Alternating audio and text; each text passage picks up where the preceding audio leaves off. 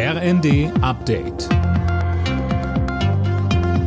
Stündlich neu. Auf den Punkt informiert. Ich bin Eileen Schallhorn. In Prag sind mehr als 40 Staats- und Regierungschefs zusammengekommen zum Gründungsgipfel der Europäischen Politischen Gemeinschaft. Ziel soll es unter anderem sein, die Sicherheit, die Stabilität und den Wohlstand auf dem europäischen Kontinent zu stärken.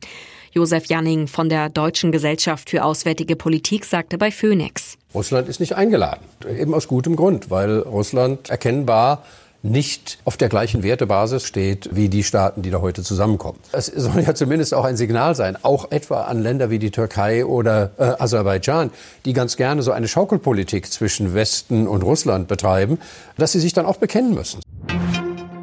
Am kommenden Montag soll Klarheit in Sachen Gaspreisbremse herrschen. SPD-Chef Klingbeil sagte im ZDF, dass die Expertenkommission dann ihr Gutachten vorlegt.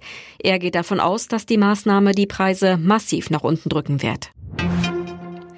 Besondere Zeiten erfordern besondere Maßnahmen. Nach diesem Motto will die Bundesregierung nicht nur Firmen, sondern auch Privatverbraucher beim Thema Steuern entgegenkommen.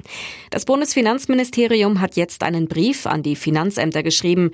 Sönke Rülling, was steht denn da drin? Ja, darin werden die Finanzämter aufgefordert, Privathaushalte und Firmen in der Energiekrise nicht zu überfordern, sondern die gesetzlichen Spielräume möglichst auszunutzen. Heißt, wenn jemand fällige Steuerzahlungen nicht bezahlen kann, sollen sie gestundet und Vorauszahlungen angepasst werden.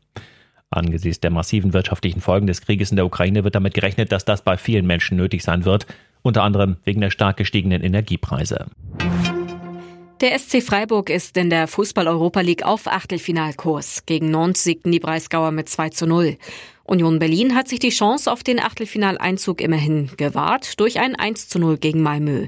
Und in der Conference League musste sich der erste FC Köln gegen die Gäste aus Belgrad mit einer 0 zu 1 Heimpleite geschlagen geben.